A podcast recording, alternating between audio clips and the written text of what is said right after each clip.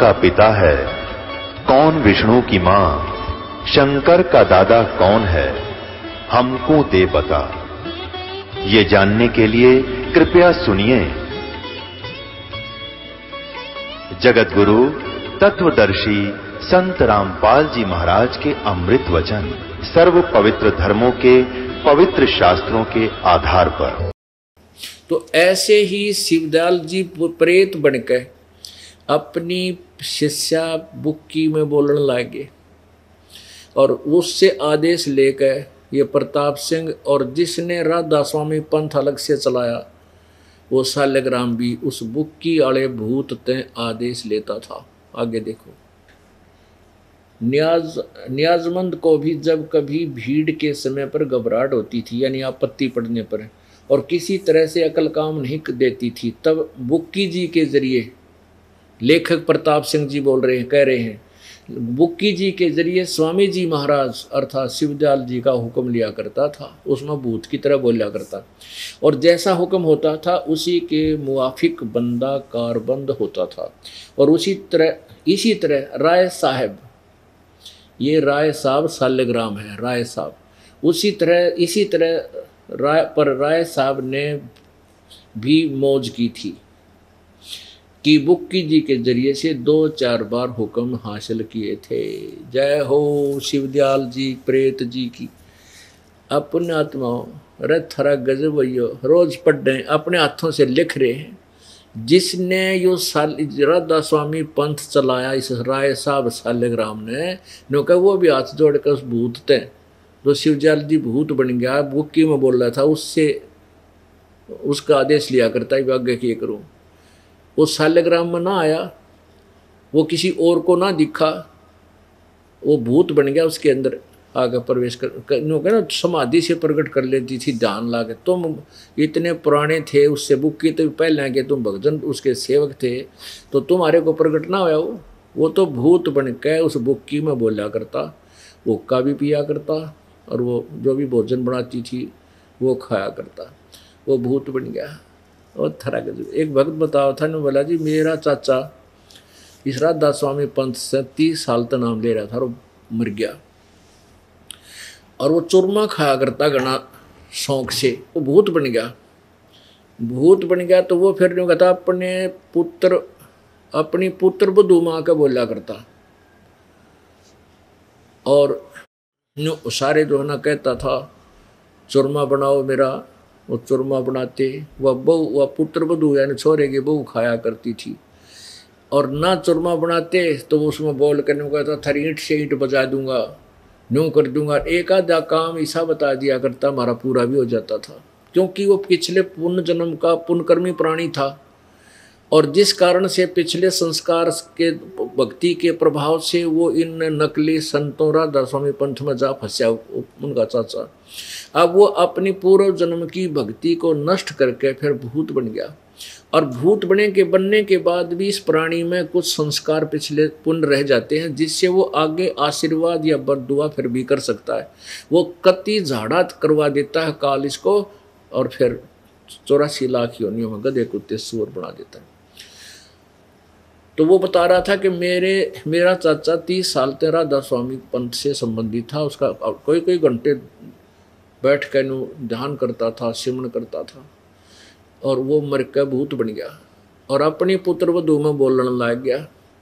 उसका एक थान बना रखा था और वो कापी और चूरमा खावे। उस पुत्र वधू में बोल रहे कि आपका नाम लिया, हमने भी सिद्ध करता क्योंकि हमारा एक ही परिवार था, वो हमारा चाचा ही था। अब कबीर परमेश्वर की शरण में आने के बाद, आप जी से उपदेश लेने के बाद उस भूत तब पीछा छूटा हमारा, इब नहीं बोलता हो कितना भी। अब परमात्मा कबीर परमेश्वर जी कहते हैं कि इन ऐसे गुरुओं ने, नकली गुरुओं ने देश के देश बिगाड़ दिया, गांव के गांव बिगाड़ दिए। अब कितना बड़ा पंथ बन गया राधा स्वामी पंथ, है भगवान, कोई गांव खाली नहीं जिसमें 100-200 व्यक्ति ना हो। और फिर उससे अलग हुआ ये पंथ धन धन सतगुरु ये भी राधा स्वामी पंथ से ही निकली हुई एक ब्रांच है। इन्होंने नाम न्यारा रख लिया, ये एक ही कुएं का पानी है। अब जैसे श्री सावन सिंह जी जो थे, वो बाबा जयमल सिंह जी जिन्होंने राधा स्वामी पंथ ब्यास में की स्थापना, वहाँ डेरा स्थापित किया, उसके उत्तराधिकारी थे। बाबा जयमल सिंह के तुरंत बाद सावन सिंह जी हुए। सावन सिंह जी के शिष्य श्री खेमामल उर्फ सामस्ताना बिलोचिस्तानी सामस्ताना जी हुए और उन्होंने बेगू रोड सिरसा में हरियाणा के अंदर अपना न्यारा डेरा बना लिया। तो वो 5 नाम ही दान करते थे। उसके बाद सतनाम सिंह जी हुए, उन्होंने उन 5 नामों को छोड़ दिया, 3 नाम शुरू कर दिए। और इस धन सतगुरु पंथ ने देख ले गांव के गांव उजाड़ दिए, काम के गांव बिगाड़ दिए। जहाँ देखो बड़ा धन सतगुरु वाले हम तब धन सतगुरु वाले, सारे BDP में सारे आम व्यवहार जनसाधारण से भी बेकार व्यवहार इन लोगों के हो गए, क्योंकि भगवान का सहारा मिल नहीं रहा। और जो परमात्मा की से डर रहा नहीं। अब कुछ दिनों के में क्या होगा, जब इस दास का ये सच्चा ज्ञान पूरी जनता में फैल जाएगा, तो ये पंथ जितने हैं ये राजनीतिक पार्टियां बनेंगी। भक्ति मार्ग से इनको कोई स्वीकार नहीं करेगा। आध्यात्मिक तरीके से इनका बिल्कुल आदर समाप्त हो जाएगा। ये बस अपना जान बचाने के लिए, रोजी रोटी चलाने के लिए राजनीतिक पार्टियाँ बना बैठेंगी।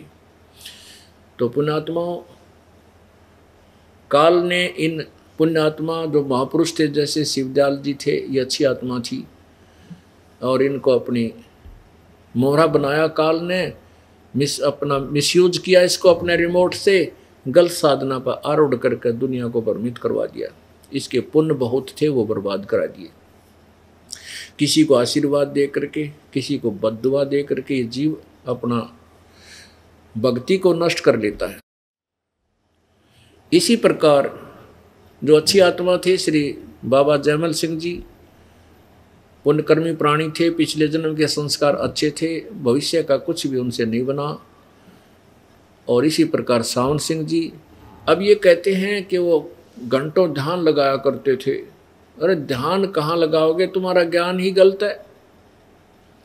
तुम्हें ये नहीं मालूम सचखंड सतनाम किसने कहे हैं, सचखंड के है, सार सब नाम के है, सार शब्द क्या है और सतपुरुष तुम एक ही कह रहे हो। यही सार नाम, उसी को वही सार नाम है। सतनाम को सार, सतनाम को सतलोक, सचखंड, सतपुरुष, सारनाम, सार शब्द और सतपुरुष भी कहते हैं। अरे थारा गजब, जिसने कभी जिंदगी में ना कार देखी जीवन में, ना पेट्रोल, ना सड़क, ना शहर देखा, और वो बैठ के कहीं ढींग मार रहा हो नशे में कि मैं कार में घूम के आता हूँ, कोई पूछे वो कहाँ घूमते हो, सड़कों पर घूमते हैं, वो सुनी सुनाई, शहरों में घूमता हूँ। तो फिर कोई पूछे शहर कैसा होता है, गाड़ी किससे चलती है, वो पेट्रोल कैसा होता है, तो कोई कहे कि कार, शहर भी कार को ही कहते हैं, कार को शहर भी कहते हैं, कार को सड़क भी कहते हैं, कार को ड्राइवर भी कहते हैं, कार को पेट्रोल भी कहते हैं। वाह वाह वाह। तो ऐसा ज्ञान था इन अनाड़ियों का। क्योंकि वही सतनाम, सतनाम को सबसे ऊंचा स्थान है, इसी को सतलोक, सचखंड, सार शब्द, सार नाम, सत शब्द, सतपुरुष कह के पुकारा जाता है।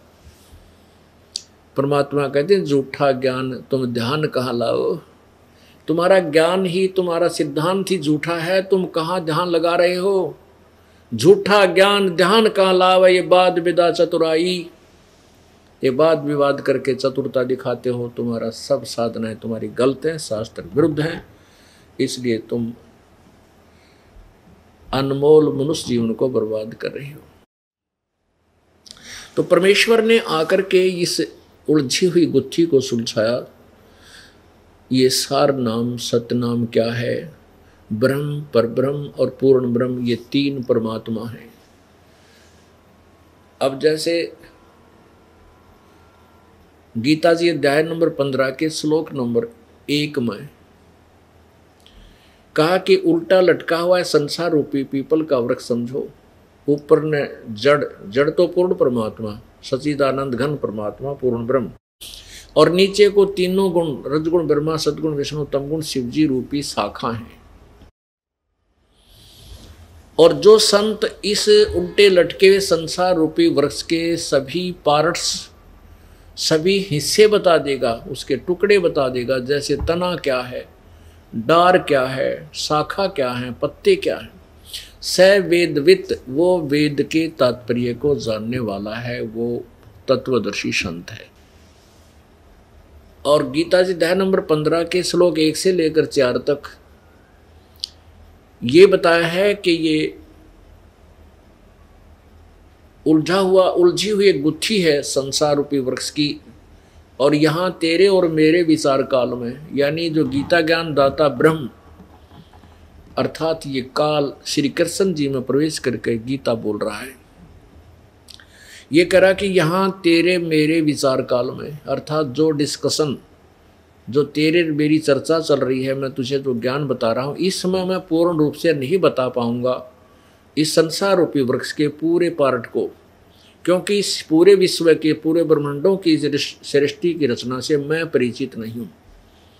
इसके लिए छोड़ा हुआ है गीता जी अध्याय नंबर 4 के श्लोक नंबर 34 में कि उस तत्व ज्ञान को जिसमें पूर्ण ज्ञान है, पूरी सृष्टि का ज्ञान है, उस ज्ञान को कुतत्वदर्शी संतों के पास जाकर समझ, उनको दंडोत प्रणाम करने से, उनको कपट छोड़कर उनसे प्रार्थना करने से वो तत्वदर्शी संत तुझे उस तत्व ज्ञान का उपदेश करेंगे, उन तक पूछ। और अपने सत्र का वो ज्ञान दे ही रहा है कि मेरा तो एक ओम नाम है, उसी का जाप करना चाहिए, 8वें अध्याय के 13वें श्लोक में गीता जी में। और उस पूर्ण परमात्मा परम अक्षर ब्रह्म उसके विषय में बताया है 17वें अध्याय के 23वें श्लोक में गीता जी में कि उसका ओम तत्सत ये 3 मंत्र के जाप का निर्देश है सच्चिदानंद घन परमात्मा यानी पूर्ण परमात्मा का। तो यहाँ गीता ज्ञान दाता कहता है कि तेरे मेरे इस विचार काल में यानी गीता के ज्ञान में मैं संपूर्ण कंप्लीटली ये सृष्टि रचना का ज्ञान नहीं दे पाऊंगा, मुझे ज्ञान नहीं, मुझे इसकी आदि और अंत का पता नहीं। फिर कहता है कि उस तत्व ज्ञान के समझने के उपरांत उस तत्व ज्ञान रूपी शस्त्र द्वारा इस उलझे हुए गुत्थी को काटकर गीता जी अध्याय नंबर 15 के श्लोक 4 में कहा है कि उसके पश्चात परमेश्वर के उस परम पद की खोज करनी चाहिए, जहां जाने के बाद साधक फिर लौटकर संसार में कभी नहीं आते, अर्थात वह पूर्ण मोक्ष प्राप्त करते हैं। और फिर कहा कि जिस परमेश्वर से सर्व ब्रह्मांडों की रचना हुई है, जिस परमेश्वर ने पूरे विश्व को अनंत ब्रह्मांडों को रचा है, और मैं भी, गीता ज्ञान दाता कहता मैं भी उसी की शरण में हूँ, उसी की पूजा करनी चाहिए। पुण्यात्मा, काल ने केवल जड़ बता दी कि ऊपर को जड़ है, नीचे को 3 गुण रूपी शाखा है। और साथ में ये भी गीता जी अध्याय नंबर 15 के श्लोक 1 में ये भी स्पष्ट कर दिया कि इस वृक्ष के यानी संसार रूपी वृक्ष के सभी पार्ट्स को, सभी हिस्सों को जो बताएगा वो तत्वदर्शी संत है। वो आप उससे ज्ञान ग्रहण करो, फिर तुम्हें पूर्ण ज्ञान होगा, पूर्ण मोक्ष होगा, तुम्हारा फिर कभी जन्म मृत्यु नहीं होगा। गीता जी अध्याय नंबर 15 के श्लोक 16 और 17 में 2 भगवानों का वर्णन किया है। उसमें क्या बताया है कि क्षर पुरुष और अक्षर पुरुष, क्षर पुरुष और अक्षर पुरुष। क्षर पुरुष कहते हैं ब्रह्म को, ज्योति निरंजन काल को। अक्षर पुरुष कहते हैं परब्रह्म को। परब्रह्म कौन है? ये 7 शंख नील, जैसे नील पद्म शंख, ये गिनती है, 7 शंख ब्रह्मांड का मालिक है। और परम अक्षर ब्रह्म इनसे भिन्न, इन दोनों से भी अलग है, जो सुप्रीम पावर है, कुल मालिक है, और वो असंख्य ब्रह्मांडों का मालिक है। असंख्य यानी ओवर ऑल कंट्रोल परम अक्षर ब्रह्म है, आर और आल और कंट्रोलर यानी कुल का मालिक। पुण्यात्माओं गीता जी अध्याय नंबर 8 के मंत्र नंबर 1 में अर्जुन ने पूछा कि वो तत्ब्रह्म कौन है जिसके विषय में आपने गीता जी अध्याय नंबर 7 के श्लोक नंबर 29 में कहा कि उस तत्ब्रह्म को और सारे अध्यात्म ज्ञान को सभी कर्मों से को जो समझ लेता है उनसे परिचित हो जाता है वो साधक फिर जन्म मृत्यु से ही छूटने का प्रयत्न करता है, इस संसार की कुछ भी वस्तु नहीं चाहता। वो तत्ब्रह्म कौन है 8वें अध्याय के गीता जी के 8वें अध्याय के प्रथम मंत्र में अर्जुन ने प्रश्न किया भगवान से, काल से, जो श्री कृष्ण जी में बोल रहा था। तो भगवान ने उत्तर दिया 8वें अध्याय के 3रे मंत्र में कि वो परम अक्षर ब्रह्म है। अब ये परम अक्षर ब्रह्म कौन है इसके विषय में 15वें अध्याय के 16 और 17 में क्लियर पिक्चर हो जाती है। उसमें क्या कहा कि इस संसार में 2 प्रकार के भगवान हैं जो वेल नोन है। ये संसार क्यों कहा? क्योंकि 7 शंख ब्रह्मांड पर ब्रह्म के और 21 ब्रह्मांड ये ब्रह्म के अर्थात काल के, ज्योति निरंजन के, ये सभी एक ही तत्व से, पृथ्वी तत्व से बने हैं, ये नाशवान है। इसलिए इस लोक में ये भी सारे को भी एक ही लोक बोला गया है। और जो सतलोक ऊपर के लोक हैं, अगमलोक, अलखलोक, अगमलोक वो और अनामी लोक, वो सथाई जो है स्थान है, वो अजरो अमर हैं, वह कभी नष्ट नहीं होते। इसलिए इस 7 शंख ब्रह्मांड यानी परब्रह्म वाले अक्षर पुरुष वाले और 21 ब्रह्मांड इस ब्रह्म अर्थात अक्षर पुरुष वालों को एक ही लोक बोला, इस लोक में। अब देखिएगा, ये है श्रीमद् भगवत गीता जी जयदयाल गोविंद का, ये गीता प्रेस गोरखपुर से प्रकाशित है।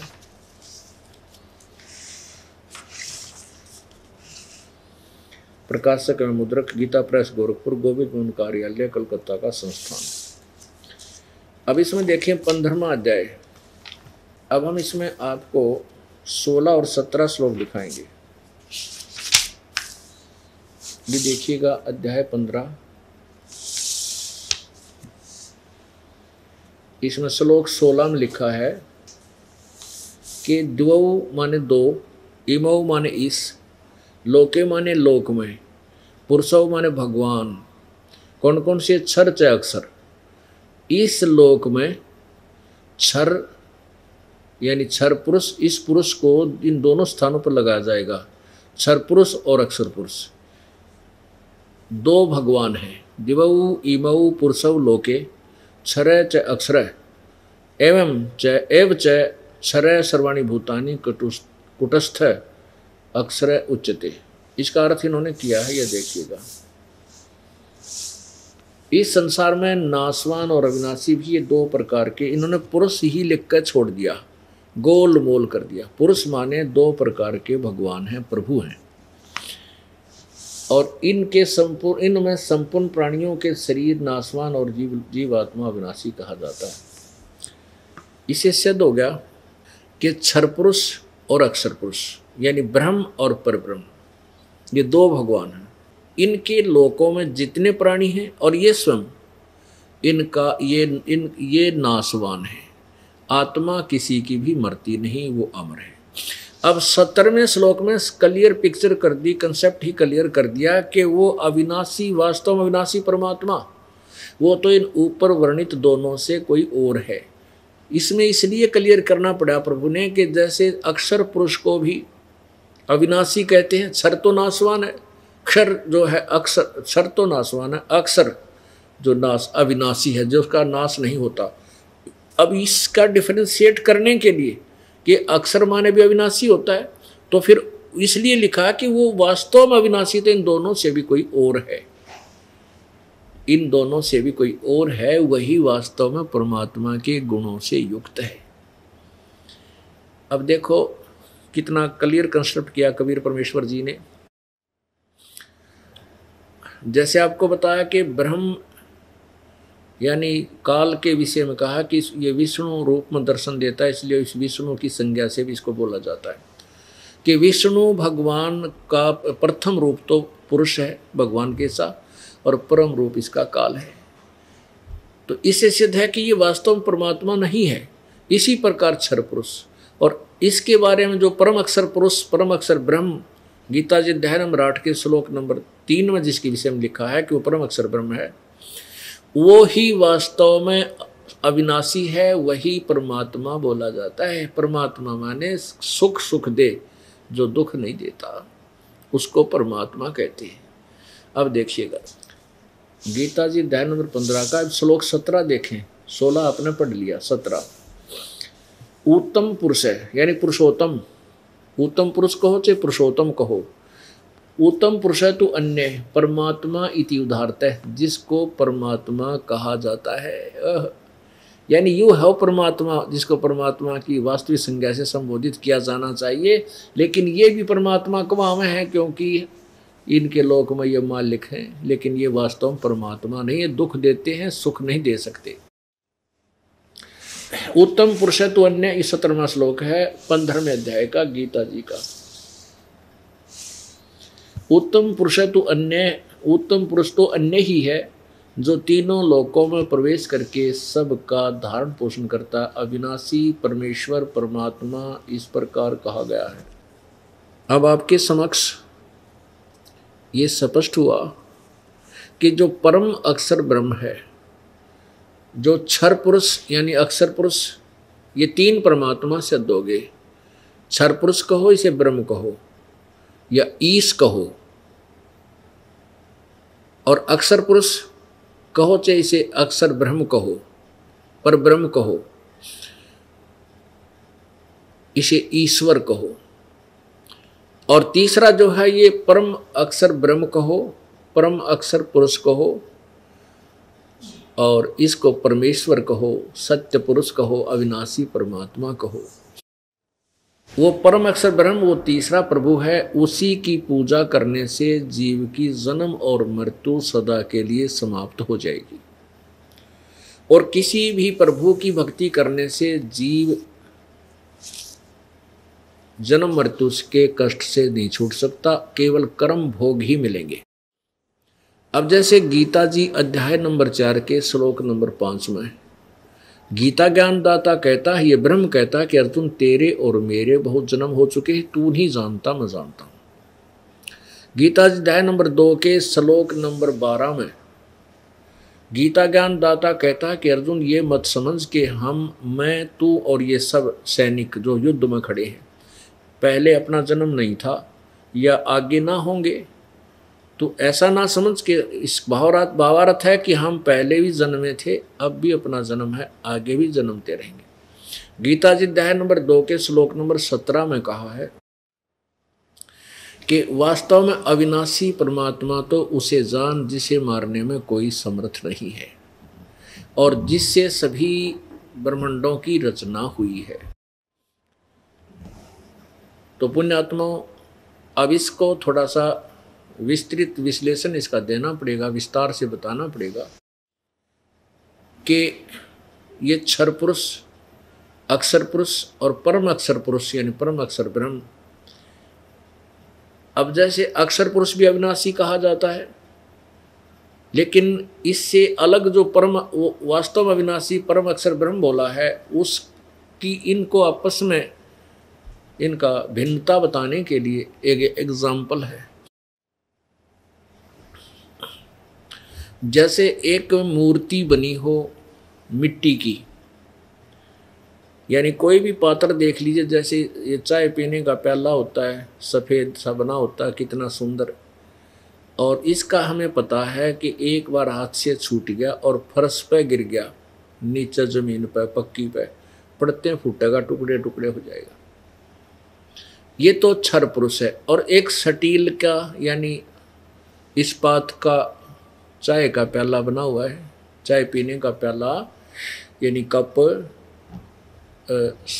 सटील का है, वो ऐसे गिरने से नहीं टूटता, वो उस मिट्टी वाले कप की तुलना में बहुत सथाई है।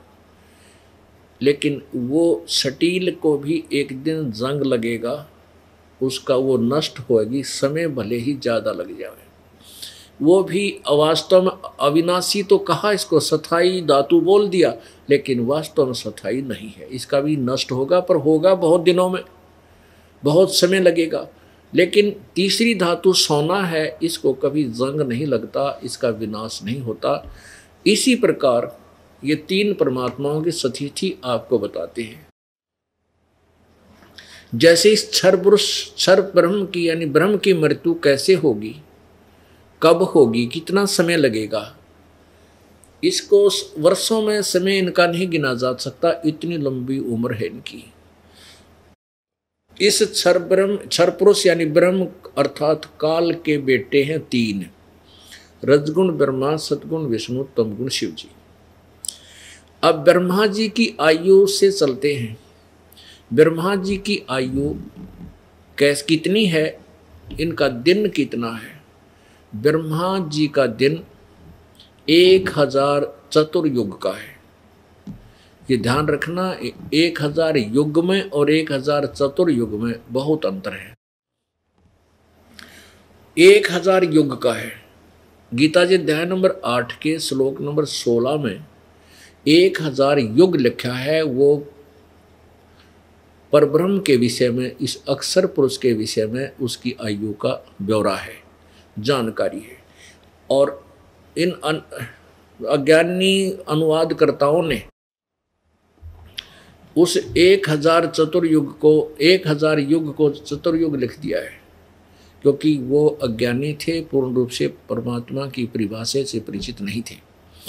इसलिए इसके अब क्लियर हो जाएगा, कंसेप्ट ही क्लियर हो जाएगा, तत्व ज्ञान से कोई भी भ्रमणा नहीं रहेगी। ब्रह्मा जी का एक दिन वैसे तो 1008 चतुर्युग का होता है,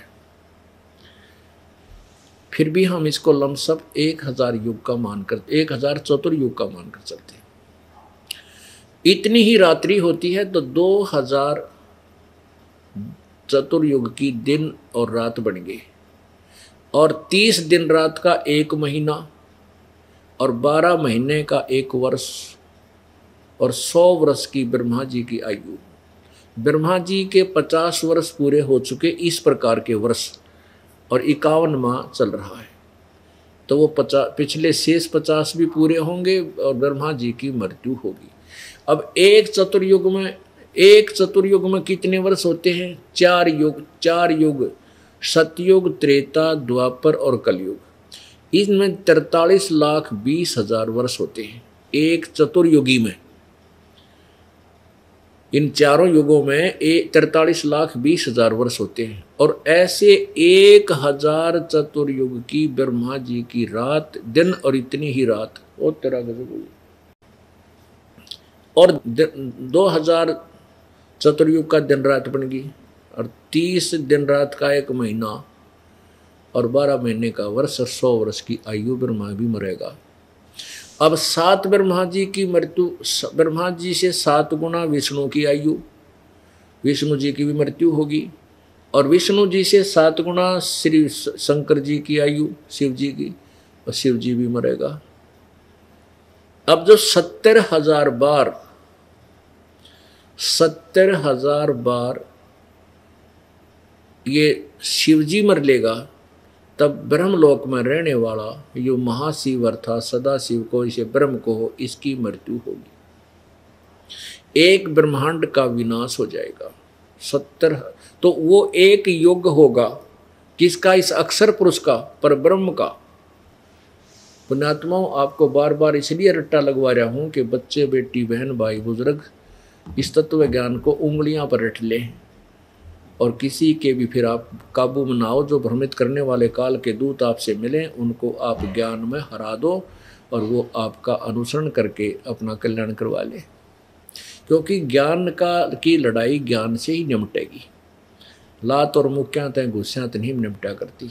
ज्ञान, जैसे हम ज्ञान शुरू कर रहे हैं, ज्ञान का युद्ध है, आक्रमण है ये का अज्ञान के ऊपर, तो ज्ञान से ही इसको ठीक किया जाएगा, ज्ञान से हराया जाएगा, फिर सीधा हो जाएगा सब कुछ।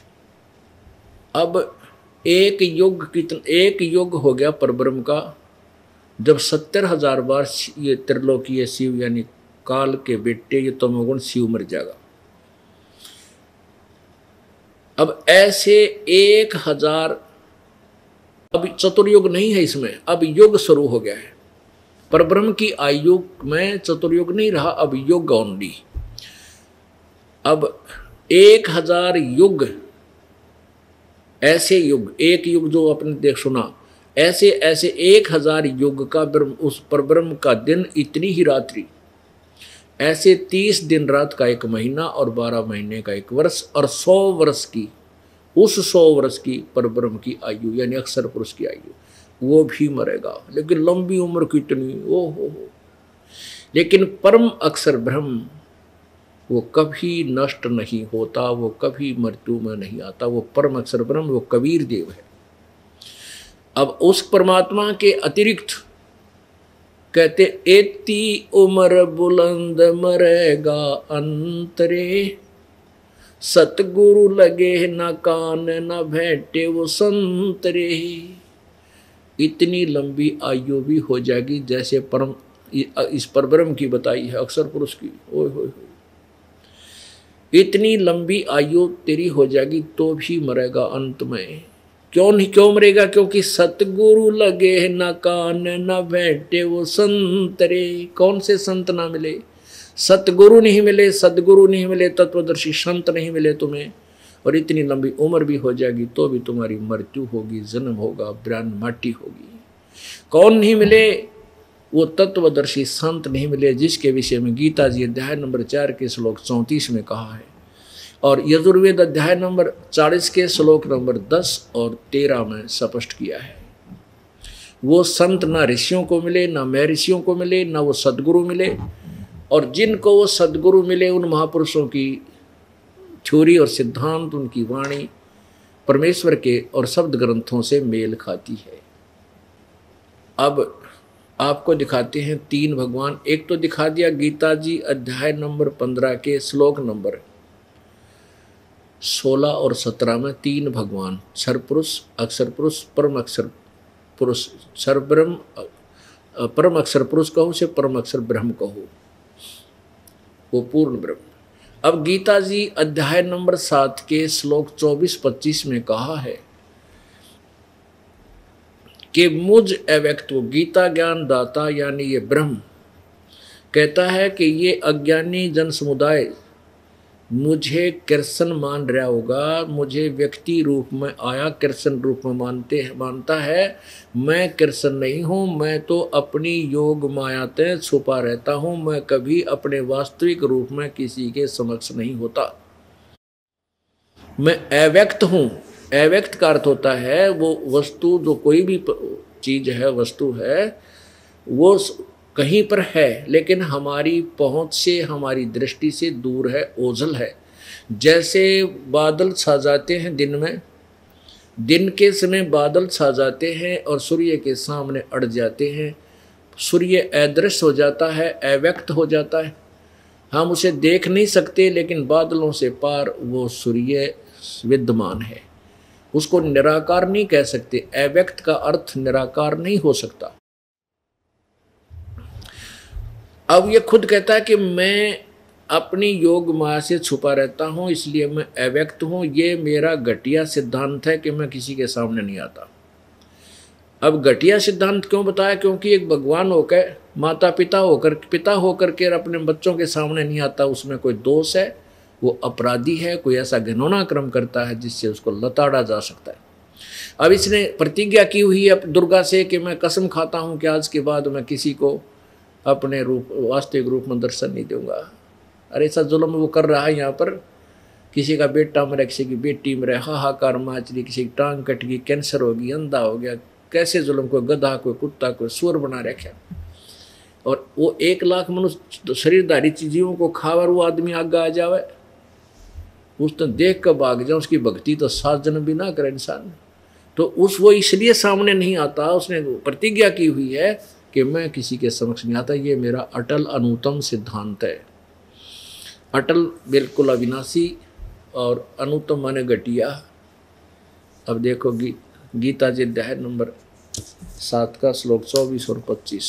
पुण्यात्माओं, ये वो पवित्र सदग्रंथ हैं जिनके अंदर पवित्र ज्ञान और यथार्थ ज्ञान भरा पड़ा है। लेकिन इन अज्ञानी संतों, ऋषियों और गुरुओं ने इस पवित्र ग्रंथ को समझा नहीं, क्योंकि इनके पास वो मास्टर की नहीं थी, तत्व ज्ञान नहीं था जिसके आधार से इनको समझा जा सकता है। ये देखिएगा श्रीमद् भगवत गीता अध्याय नंबर 7 के श्लोक नंबर 24 और 25 को।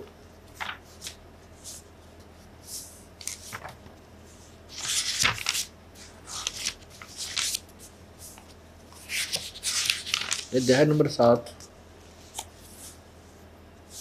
श्लोक नंबर 24।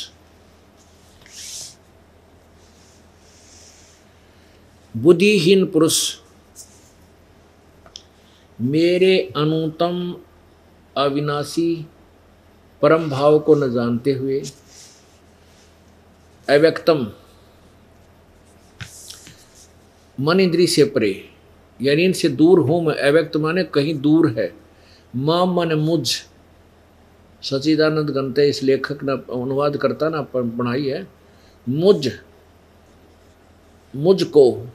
मुझको यानी मुझको, माम माने मुझको, इन्होंने लिखा मुझ सच्चिदानंदगन परमात्मा को मनुष्य की भांति जन्म कर व्यक्ति भाव को प्राप्त हुआ मानते हैं। अब जय कृष्ण ये बात कहे, पुण्यात्मा यहाँ भी सोचने की बात, यदि श्री कृष्ण जी ये कहे कि ये मूर्ख बुद्धिहीन जन समुदाय मेरे को व्यक्ति की तरह जन्म लेकर आने वाला मानते हैं, मैं व्यक्ति रूप में कभी नहीं आता प्राप्त हुआ मानते हैं, तो यह बात जची नहीं। क्योंकि श्री कृष्ण के माँ का बेरा, पिता का पता, उसके माँ का ज्ञान, उसके पिता का ज्ञान, उसका जन्म हुआ और मनुष्य जैसा, मनुष्य ही रूप में श्री अर्जुन के पास खड़ा, तो ये बोलने वाला कोई और है, इसी ये भी सिद्ध हुआ। ये कौन है? ये दास बता रहा है, वो काल है, जो स्वयं गीता जी अध्याय नंबर 11 के श्लोक नंबर 32 में कहता, मैं काल हूँ, सबको खाने के लिए आया हूँ और अब प्रवृत्त हुआ हूँ। श्री कृष्ण जी तो पहले विद्यमान थे उनके पास, वो नहीं कहते कि मैं अब प्रवृत्त हुआ। अब देखो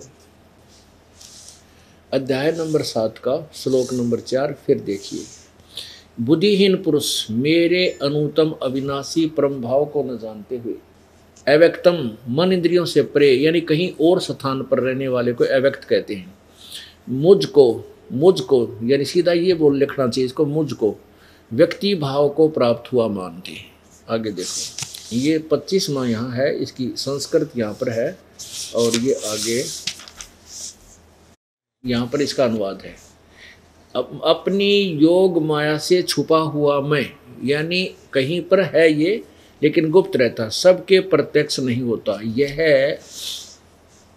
अज्ञानी जन समुदाय मुझ जन्म रहित को, अविनाशी परमेश्वर को नहीं जानता, अर्थात मुझ को जन्मने मरने वाला समझता है। इसका अर्थ तो वास्तविकता में कुछ और है, जो दास ने गैर नजर गीता में अनुवाद किया है वो सत्य है।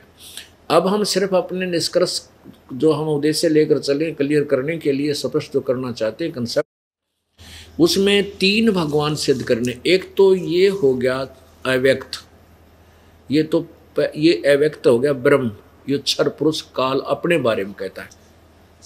अपने आत्मा ये तत्व ज्ञान है और इसको समझने के लिए आपको थोड़ा समय भी लगाना पड़ेगा, धैर्य भी रखना पड़ेगा इस ज्ञान को सुनने में, क्योंकि पहले जो ज्ञान हमने सुन रखा है वो बिल्कुल अज्ञान भर रखा है।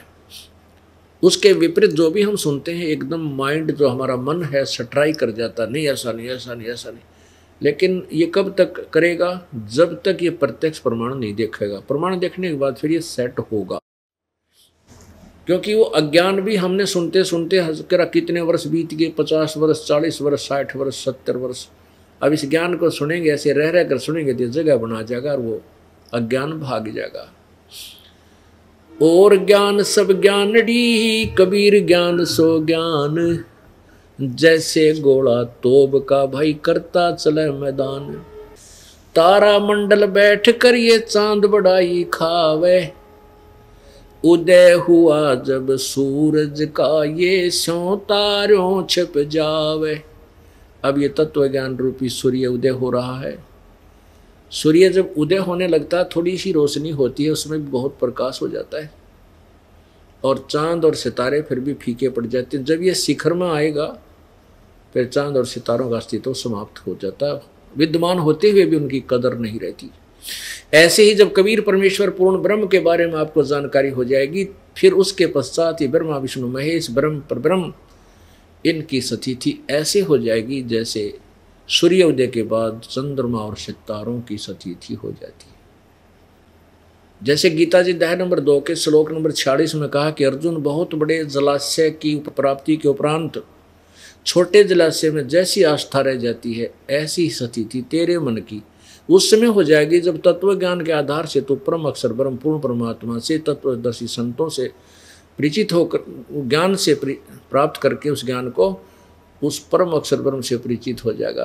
उसके बाद तेरे मन की स्थिति ऐसी हो जाएगी जैसे पहले पुराने समय में क्या होता था कि सभी व्यक्ति जोड़ों तालाबों के ऊपर आश्रित होते थे, उसी से सिंचाई करते थे, उसी में नहाते धोते थे, उसी से पानी पीते थे।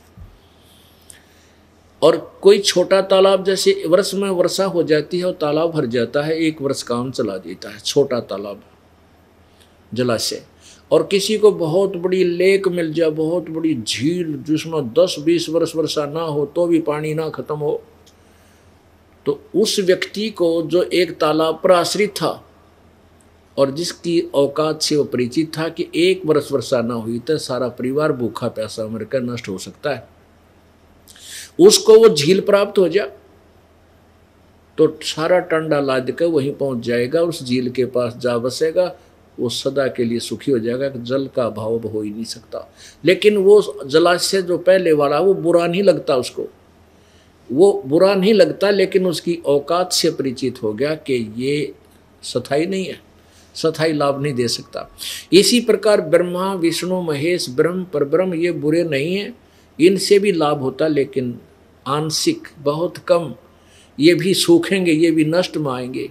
लेकिन वो पूर्ण परमात्मा परम अक्षर ब्रह्म वो कबीर देव जब हमें उसके बारे में ज्ञान हो जाएगा, उसकी प्राप्ति हो जाएगी, फिर हमारी आस्था इन परमा विष्णु में इसमें छोटे जलाशय जैसी रह जाएगी। वो बुरे नहीं लगता है, ये मत समझो कि वो यानी हे नहीं है, लेकिन वो काम चलाऊ सरकार समझ लो, वह काम चलाऊ सा काम था, उसका गुजारा सा और ठीक नहीं हो पाता। 2 वर्ष वर्षा ना हुई तो उस जलाशय में भी पानी नहीं रहना था। इसी प्रकार तो यहाँ यही बता रहे हैं। अब ये तो क्षर पुरुष की स्थिति आपको पता चला। एक एवक तो यु 7वें अध्याय के 24 और 25 में हो गया। अब 8वें अध्याय में जो आपको अब 16 और 17 श्लोक सुना करके फिर आगे चलेंगे, क्योंकि 8वें अध्याय के 16वें श्लोक में ये कहा है कि ब्रह्मलोक पर्यंत ये सभी लोक नाशवान हैं, इनमें ब्रह्मलोक तक भी गए हुए प्राणी जन्म मृत्यु को प्राप्त होते हैं, कर्म भोग कर फिर 84 लाख योनियों में आते हैं। और यहाँ का अंतिम उपलब्धि है कि ब्रह्म ओम नाम के जाप से ब्रह्मलोक की प्राप्ति होती है। ब्रह्मलोक यहाँ का अंतिम लोक है इनकी नॉलेज में। और गीता जी अध्याय नंबर 8 के श्लोक 16 में स्पष्ट किया कि ब्रह्मलोक तक भी वापस जन्मते मरते हैं। फिर 17वें श्लोक में लिखा है कि उस जो दूसरे नंबर का भगवान है, प्रभु कहलाता है, परब्रह्म यानी अक्षर पुरुष, उसके विषय बताया कि उस अक्षर पुरुष उस परब्रह्म का जो एक दिन 1000 युग का होता है। इसमें चतुर्युग नहीं लिखा है। यदि ये अनुवाद करता है इसकी गलती करते हैं, इसको चतुर्युग लिखते हैं तो वो गलत लिखते हैं, क्योंकि भगवान कोई भूल गया उसमें चतुर्युग लिखना। वो चतुर्युग लिख सकता था, लेकिन ये चतुर्युग नहीं आता यहाँ पर। केवल उस ब्रह्म माने उस बड़े भगवान यानी इस ब्रह्म से दूसरे भगवान के विषय में यहाँ ब्रह्म ने लिखा है। देखिएगा अध्याय नंबर 8 का और श्लोक नंबर 16, हे अर्जुन ब्रह्मलोक पर्यंत सब लोक पुनर्वर्ती में है, इनका जन्म और मृत्यु होता है, जन्मते मरते। आगे 17वें में लिखा है इन्होंने ब्रह्मणे का अर्थ ब्रह्मा कर दिया। नहीं, ब्रह्मणे का अर्थ होता है पर ब्रह्म, यानी इस ब्रह्म से नेक्स्ट बड़ा भगवान। ब्रह्म का जो एक दिन है उसको 1000 इन्होंने चतुर्युग का अवधि वाला लिख दिया, नहीं यहाँ सहस्र युग पर्यंतम, इसमें चतुर्युग नहीं लिखा, सहस्र चतुर्युग नहीं है, सहस्र युग पर्यंतम 1000 युग, ओनली युग लिखना है, नोट चतुर्युग। युग की अवधि वाला और रात्रि को भी इस सहस्र, इसमें चतुर्युग नहीं है, सहस्र युग, योग सहस्रांताम, 1000 युग वाली, मानो इनमें चतुर्युग लिखा, गलत लिखा, 1000 युग वाली। जो पुरुष तत्व से जानता है वह योगीजन काल के तत्वों को जानते हैं। अब ये भी स्पष्ट कर दिया कि इस परब्रह्म का एक दिन 1000 युग का इतनी रात्रि होती है, और इसको तत्व से जो जानता है वो इस काल से परिचित है, वो संत। अब 17वें में स्पष्ट हो गया। अब 18वें में देखो, 8वें अध्याय का 18वां श्लोक, गीता जी के 18वें अध्याय का 18वां श्लोक, संपूर्ण चराचर भूतगण यानी सभी प्राणी, ये ब्रह्मा के दिन में, ये ब्रह्मा नहीं है, यहाँ पर परब्रह्म, परब्रह्म लिखना चाहिए, परब्रह्म के, क्योंकि परब्रह्म से चला हुआ आ रहा है। परब्रह्म के दिन के प्रवेश काल में एवैक्स से, अर्थात इन ब्रह्मा का लिख दिया, परब्रह्म के सूक्ष्म शरीर से उत्पन्न होते हैं। इसमें अव्यक्तात् का अर्थ है परब्रह्म से दूसरे नंबर का जो अव्यक्त उत्पन्न होते हैं, और रात्रि ब्रह्मा की नहीं, परब्रह्म की रात्रि के प्रवेश काल में उस अव्यक्त नामक ब्रह्मा के नहीं, परब्रह्म के सूक्ष्म शरीर में लीन हो जाते हैं। अब देखो 19 में क्लियर होगा इससे। हे पारथ, वही यह भूत समुदाय उत्पन्न होकर होकर प्रकृति के वश हुआ, रात्रि के प्रवेश काल में लीन होता है, दिन के प्रवेश काल में उत्पन्न होता है। 20 में देखना, परंतु उस अव्यक्त से जो परे दूसरा अर्थात विलक्षण जो सनातन अव्यक्त भाव है, उस परम देव पुरुष को, पुरुष वह परम देव पुरुष सब भूतों के नष्ट होने पर भी कभी नष्ट नहीं होता। अब पुण्यात्मा अनुवाद करता था विचलित है, इनको कह कह का पता नहीं था भक्ति मार्ग का। अब ये 3 अव्यक्त भगवान, 3 अव्यक्त हो गए। प्रथम अव्यक्त ये ब्रह्म, गीता जी अध्याय नंबर 7 के श्लोक 24-25 में। अब दूसरा अव्यक्त ये बताया कि उस परब्रह्म है ये क्या होता है कि 1000 युग जब परब्रह्म का दिन समाप्त हो जाता है, 1000 युग का परब्रह्म का जब दिन समाप्त होता है तो इस ब्रह्म के क्षर पुरुष के 21 ब्रह्मांड विनाश में आ जाते हैं, और 1000 युग के बाद यानी इससे सीधा 7 करोड़ जब शंभू मर जाते हैं, काल ये शिव मर जाते हैं, तब एक बार ये पूरे 21 ब्रह्मांड का नाश हो जाता है। फिर ये सभी प्राणी परब्रह्म के लोक में रख दिए जाते हैं, और 1000 युग जो परब्रह्म का है जब दिन प्रारंभ होता, रात्रि समाप्त होने के बाद फिर पुनः 21 ब्रह्मांडों में सृष्टि धीरे धीरे प्रारंभ होती है। ये तो है परब्रह्म। अब इस परब्रह्म से, इस अव्यक्त से जो दूसरा परम अव्यक्त भाव है, सनातन अव्यक्त भाव अविनाशी, उस परमेश्वर को, उस सच्चिदानंद ब्रह्म को, ब्रह्म तो सभी के नष्ट होने पर भी कभी नष्ट नहीं होता। आप देख लो, अब दो अव्यक्त यहाँ दिखाए जा रहे हैं। फिर देखना 8वें अध्याय का 20वां श्लोक है, परंतु उस अव्यक्त से परे जो दूसरा विलक्षण जो सनातन अव्यक्त भाव है, उस परम देव पुरुष को, वह परमदेव पुरुष सब भूतों के नष्ट होने पर भी नष्ट नहीं होता, वो वास्तव में अविनाशी है। अब ये 8वें अध्याय का 21वां श्लोक है, 20वां आपने पढ़ लिया। अव्यक्त अक्षर माने अविनाशी, अव्यक्त अविनाशी इस नाम से कहा गया है। उसी अक्षर नामक अव्यक्त को यानी अविनाशी अव्यक्त को परम गति कहते हैं। जिस सनातन अव्यक्त भाव को प्राप्त होकर मनुष्य वापस नहीं आते, यानी जिस उस पूर्ण परमात्मा की प्राप्ति करके फिर जन्म मृत्यु होते, वह मेरा परम धाम है, ये काल कहता है। अब गीता ज्ञानदाता कहता है कि जो अविनाशी अव्यक्त है गीता जी अध्याय नंबर 15 के श्लोक 17 में स्पष्ट किया है, वही यहाँ की आज़ादी, और वो कभी नष्ट नहीं होता, उसको प्राप्त होकर फिर जन्म मृत्यु कभी नहीं होती। और ये कहता मेरा भी वो परम धाम है, क्योंकि इसकी काल का भी निष्कासन वहीं से हुआ है। अब जैसे कोई व्यक्ति गांव छोड़कर 50, 60, 100 वर्ष पहले उसके दादे परदादे शहर में रह रहे हैं और उनको ये पता होता है कि हमारा मूल गांव वो था, तो उस गांव का व्यक्ति उस शहर वाले व्यक्ति से जब मिलता है तो वो भी कहता है कि हम भी उस गांव के थे, हमारा मूल गांव तो वही है, लेकिन अब उनका वहाँ कुछ नहीं है, ना संपत्ति है, ना कोई संतान है, वो शहर रह रहे हैं। तो ऐसे ही ये काल कह रहा है कि मेरा भी वही परम धाम है, मैं भी वहीं से आया हूँ। अब आगे देखो 22 में स्पष्ट करता है, 8वें अध्याय का श्लोक 22, हे पार्थ, जिस परमात्मा के अंतर्गत सर्वभूत यानी जो कुल का मालिक है और जिस सचिदानंद घन परमात्मा से यह समस्त जगत परिपूर्ण है, वह सनातन अव्यक्त परम पुरुष तो अनन्य भक्ति से प्राप्त होने योग्य है। अनन्य का अर्थ है कि किसी और में श्रद्धा न रखे, केवल सब पूजाएं त्याग कर उसी की पूजा सच्चे सतगुरु तत्वदर्शी संत से लेकर करें, तब उसका पूर्ण मोक्ष हो जाता है, फिर जन्म मृत्यु कभी नहीं होती। अब इस आज के सत्संग का जो उद्देश्य था कि ब्रह्म ये काल है, ये समझाना, पर ब्रह्म और ब्रह्म जो है ये 21 ब्रह्मांड का स्वामी है और ब्रह्मा विष्णु महेश इस ब्रह्म के पुत्र हैं। ये रजगुण ब्रह्मा है, सतगुण विष्णु, तमगुण शिव जी, एक ब्रह्मांड में एक विभागीय मंत्री हैं और एक ब्रह्मांड में ये ब्रह्म क्षरपुरुष ये इनका पिताजी है, ये समझो मुख्यमंत्री है।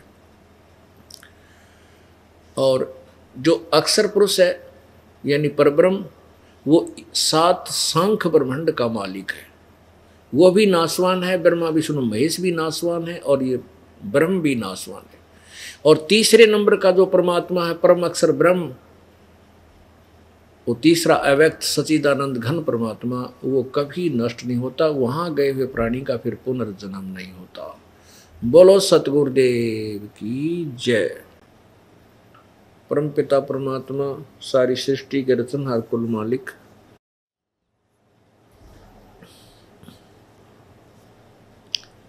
कबीर देव, कबीर साहब, कबीर प्रभु, कबीर परमेश्वर, अल्लाह अकबर, अल्लाह कबीर, अक्का कबीर, ये उसी पूर्ण परमात्मा के भाषा भिन्न नाम है। कबीर देव उस परमेश्वर का वास्तविक नाम है, हम उसे कबीर साहब कहते हैं, वेदों में कबीर देव लिखा है, हम उसे कबीर देव कहें, कबीर देव, क्योंकि हम वह को बै बोलते हैं अपने लोकल लैंग्वेज में। वेदों में कबीर देव लिखा है, कबीर अग्नि, कबीर अंगारी, तो इस प्रकार उस कबीर को हम कबीर बोलते हैं, तो उसी के ये भाषा भी नाम है।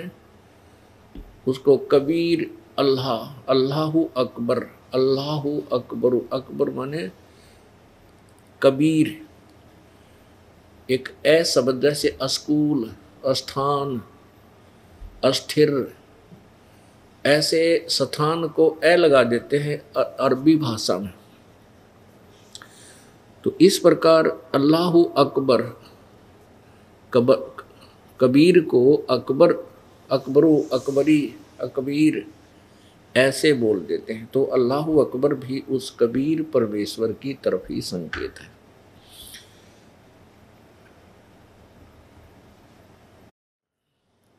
तो वो परमात्मा यहाँ इस काल के लोक में स्वयं आते हैं और अपने पाने की विधि, अपनी प्राप्ति का जो मेथड है, वे ऑफ वर्शिप है, यथार्थ जो ज्ञान है, उसको स्वयं ही आकर के बताते हैं। और काल भगवान ने ऐसा जुल्म करवाया हुआ होता है अपने अज्ञानी संतों और गुरुओं महर्षियों के द्वारा कि उसने पूरे के पूरे भगत समाज में शास्त्र विरुद्ध ज्ञान और शास्त्र विरुद्ध साधना का ढोल पिटवा रखा होता है।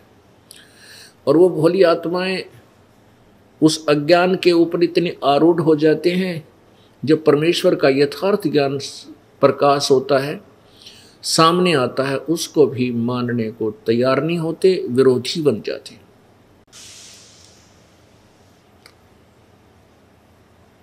जब परमात्मा सन 1398 में आकर के एक शिशु रूप धारण करके प्रकट हुए थे कबीर देव,